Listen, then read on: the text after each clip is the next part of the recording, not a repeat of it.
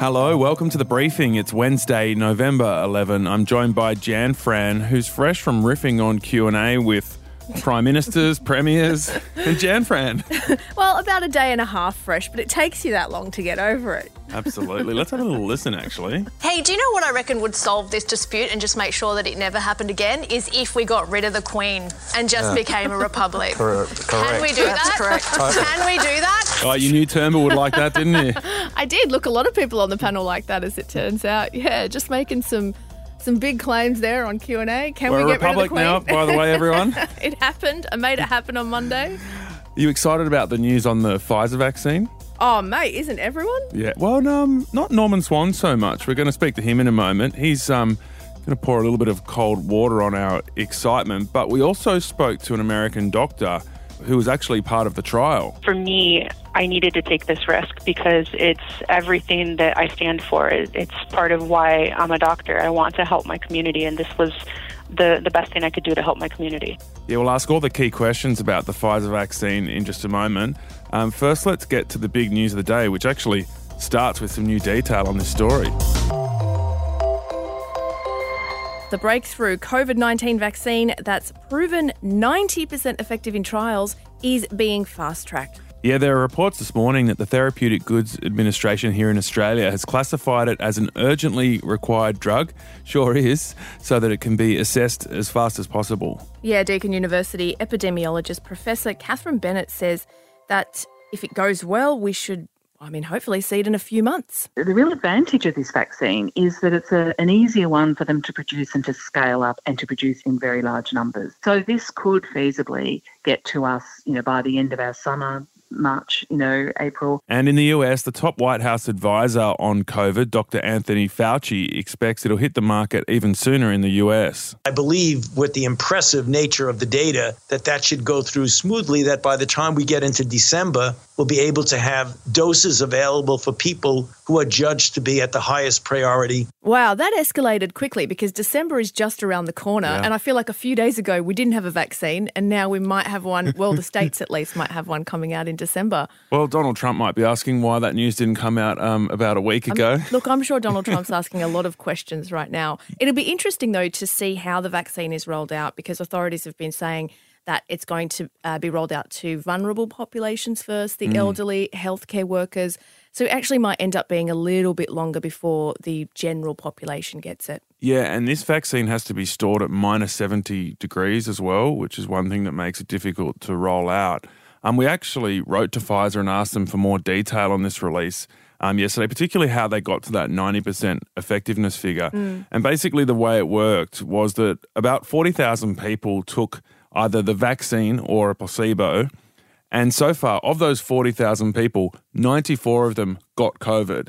It turns out that 90% of the people that got COVID, so 90% of that 94, Right, yep. had the placebo, so had nothing. So only 10% of the people that had the vaccine ended up getting COVID, Right. of the people that got COVID. Sure. Okay. Yeah, I'm with you. So that's how it works. Um, so, yeah, in a moment, we'll go to Dr. Norman Swan from the ABC to hear about his concerns about the vaccine.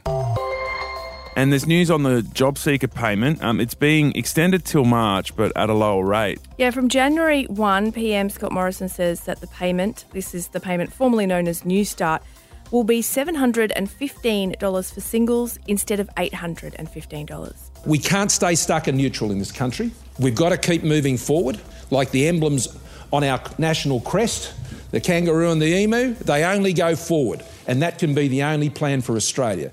Yeah, I'm not sure how taking money away from vulnerable people is going backwards. Certainly, they're the people that Cassandra Goldie's been advocating for. She's from the Australian Council of Social Services. Right now, we've got just one job available for every 12 people who are looking for a job. We have a long, hard road to bring jobs back for people. We need to have an adequate unemployment payment so that people can cover the basics. Yeah, so this has been an interesting debate to follow, Jan. Before COVID, unemployed people only got 550 a fortnight, so and that was forty called. Newstart, wasn't it? Yeah, that was forty dollars a day, so a very small amount of money to live on. COVID comes in and gets boosted, basically doubled to one thousand one hundred, but it's slowly getting wound back. Mm. Um, they're taking it to seven hundred and fifteen. where will they land? Like, it can't go much lower than 715, surely. Yeah, and the government was under pressure to increase that um, $550 originally called Newstart payment for a while uh, because it hadn't really seen any increase in real terms in 20 years.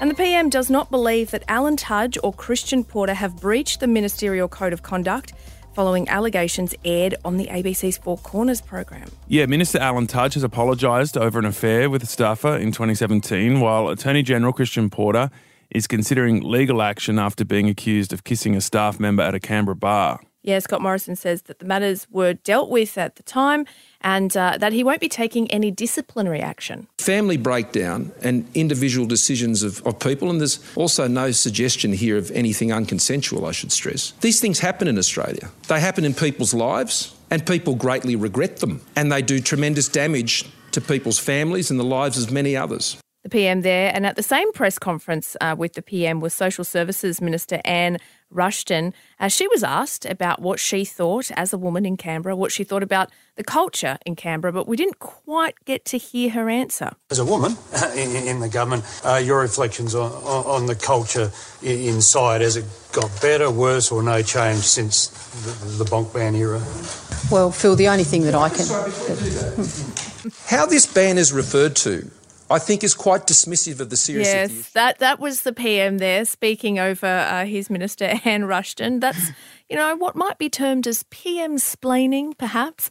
Um, he did cop some flack online, not surprising for speaking over Miss Ruston, and it's not a great look. I think when you're talking about allegations of a toxic work culture in Canberra that might make some women feel uncomfortable.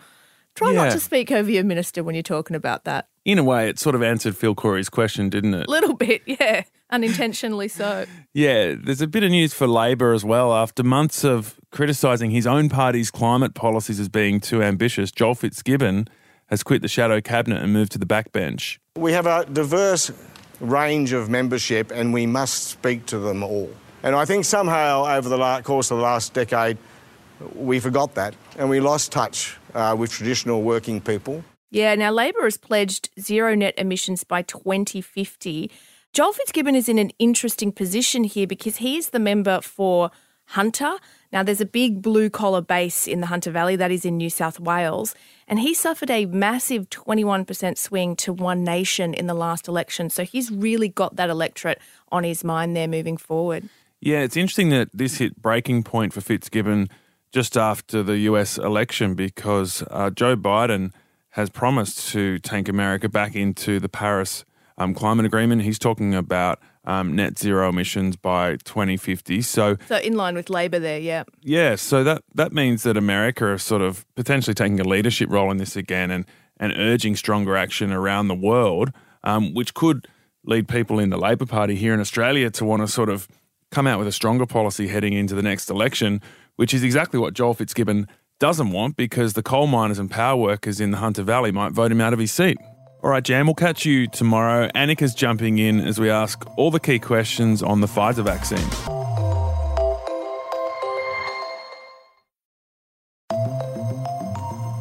All right, so I'll be going skiing in Japan. Annika Smethurst, you'll be getting uh, married in March.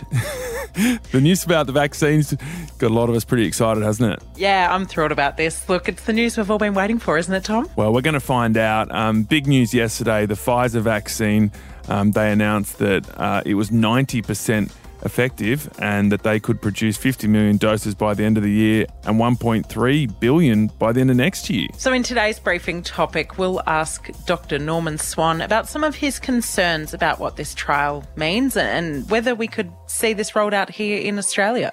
And first, we've also tracked down an American doctor who was part of the trial. Sheryl Recinos, MD, works in Hollywood. Sheryl, how did this trial process actually work for you? Well, it was it was pretty interesting for me because I had applied to both trials that were using RNA as their vaccine candidate, and this is the trial that called me back for an appointment. So I registered, and my husband registered for the trial, and it was you know completely by luck that we were selected. And Sheryl, do you know whether you got the placebo or the vaccine, and If you don't know, do you suspect you got one or the other? So they won't tell us which one we got, but my husband and I both suspect that we got the actual vaccine based on our symptoms after we got the injections. Okay, so what happened after you got the injections? Um, for both of us, we had arm pain in the area where we had the injection. And then for myself, I had um, some pretty severe malaise after the first injection. It was for a couple of days where I just felt really tired and wanted to sleep. But for me, that's acceptable if it prevents me from getting COVID. Um, and we had a second injection three weeks later.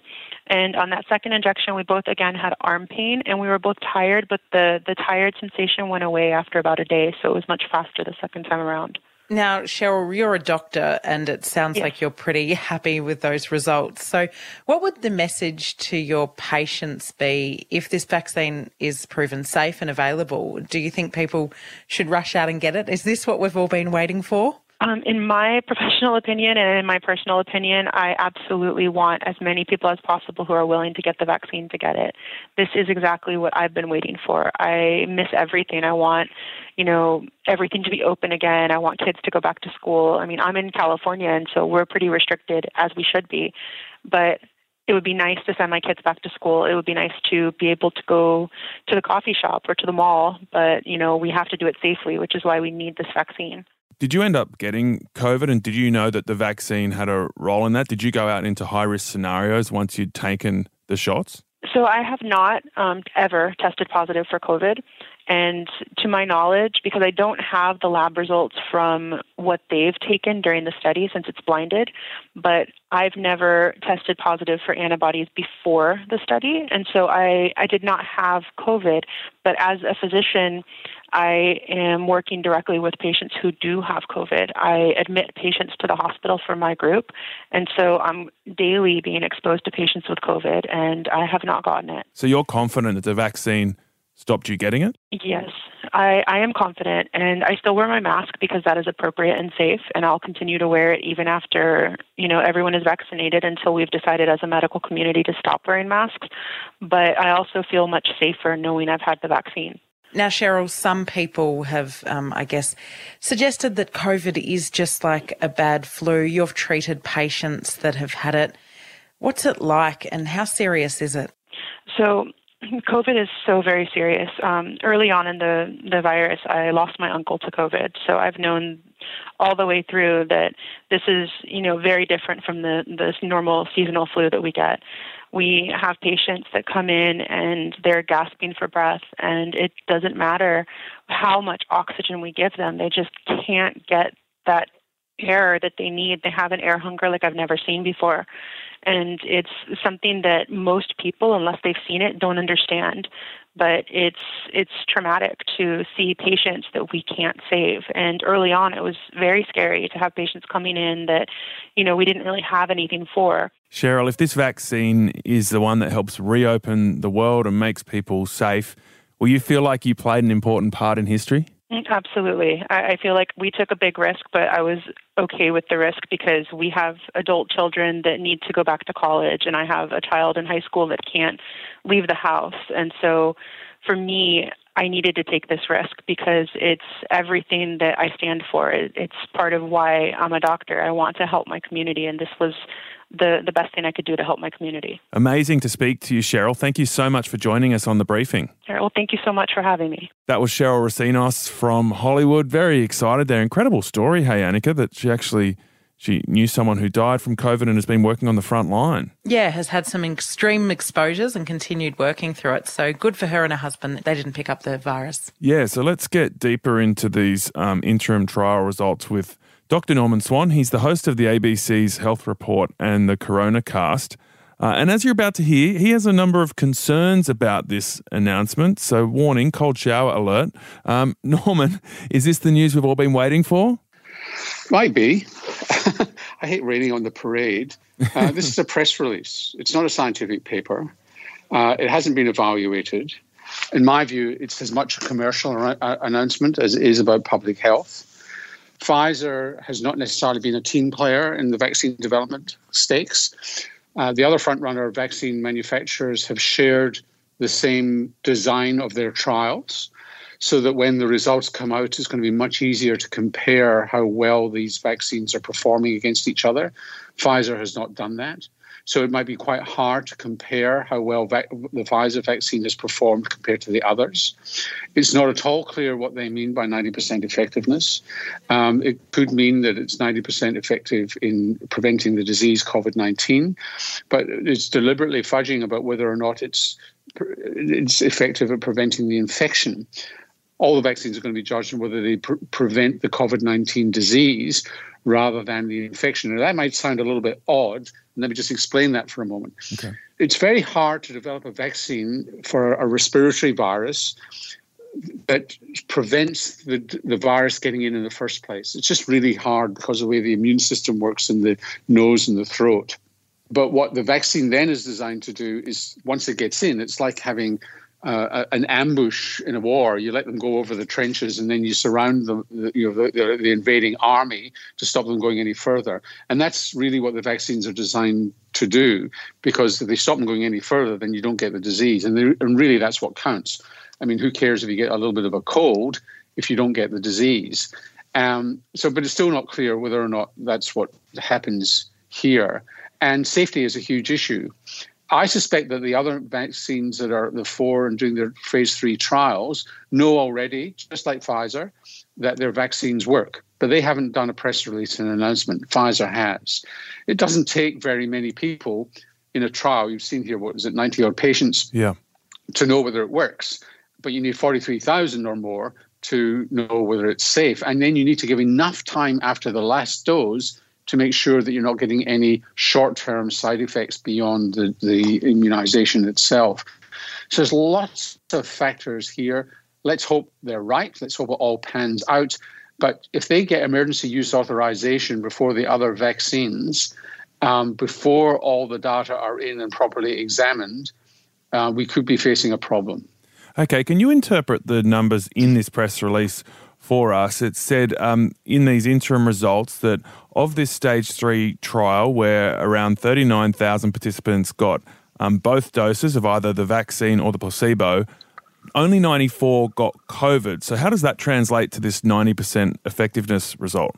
The, the kindest way of, of, of interpreting it is that in the placebo group, 90 people got infected with COVID 19, and in the vaccine group, only nine did. Yeah. That's what I assume they've meant, but it's not clear.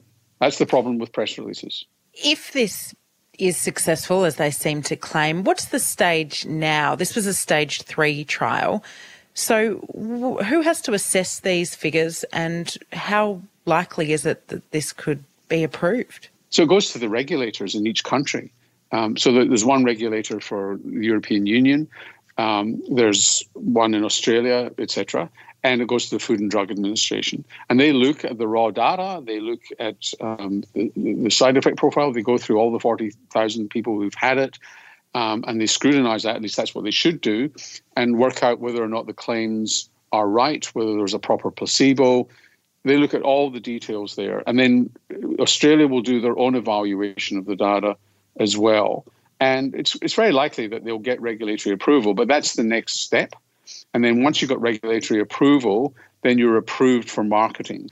In this case, um, with the vaccines, since we've pre ordered this vaccine, if it's approved in Australia, then the government will pay for it and it will be distributed. How quickly could it be rolled out here in Australia? I don't know because um, it will depend on supply and what arrangements have been made for supply. The Oxford vaccine will be rolled out very, very quickly because we're producing it already in CSL in Melbourne, and they will have doses ready to go, you know, quite soon. And certainly by the beginning of 2021, we'll have a reasonable stock. Um, with capacity to produce more than the 30 million doses. Remember, every time you see a figure for these vaccines, you've got to divide by two. There is another problem, by the way, which is that this vaccine has to be stored at minus 80 degrees. This does not make it an easy vaccine to distribute to general practice surgeries and pharmacies. So it's got to go in liquid nitrogen. And if you break that cold chain, the vaccine becomes inactivated, whereas normal vaccines just go in the fridge. Wow. And this is a real problem with uh, some of these advanced vaccines is the cold chain. Now, Norman, you've spoken about this before, how there just won't be one vaccine, like when you go to get the polio vaccine or or other sort of immunisations we've had, there will be a range of them. There'll be first generation ones and second generation ones. So, where does this one fit? How does it differ from, I guess, the other one Australia's banked on, which is the AstraZeneca Oxford one? Do they work the same? The answer is yes and no. Uh, but it's a very they're very different technologies. So what they're both doing is that they're taking a message, a, a genetic message into the cell to tell our cells to manufacture a bit of that spike. You know, you know the spikes around the coronavirus. Those are the spikes that lock the uh, virus into the into our bodies. That's what the vaccines are generating antibodies to. But instead of injecting the coronavirus, they're injecting a genetic message into our cells and telling the cells to produce the part of the spike protein that then will be that will leave the cell, go into the bloodstream, and the immune system will say, aha, that protein's around, and they form an immune reaction to it. So that's what they both do, but they do it in very different ways. All right, Norman, great to, I guess, get a little bit of that cold shower on the news that um, a lot of people are getting excited about. There's so much detail to it, and very interesting to hear about the, I guess, the marketing dimension to this whole rollout as well. Thank you so much for joining us on the briefing. We really appreciate your time. Always a pleasure. That was Dr. Norman Swan from ABC Radio National there. And Annika, it was a bit of a bit of a downer, wasn't it? Yeah, look, that's not the news we want to hear, is it, Tom? Look, Norman has taken a pretty cautious approach throughout this whole pandemic, and you can understand why. We, it was pretty scary there for a while, but look, I've got my fingers crossed that this is the good news we all need. What about you, Tom? Yeah, I think so. I don't think um, a huge company like this would put out this information to the market if they weren't going to really stand behind it. And I also like what Norman Swan said about the other vaccines also being quite close. So I think there's way more good news than bad news in this episode. It's nearly over. Tomorrow on the briefing, we'll go deeper on the Pfizer vaccine again, and we're going to find out how news of this vaccine will change the global response to the pandemic and start to create that pathway back to normal life.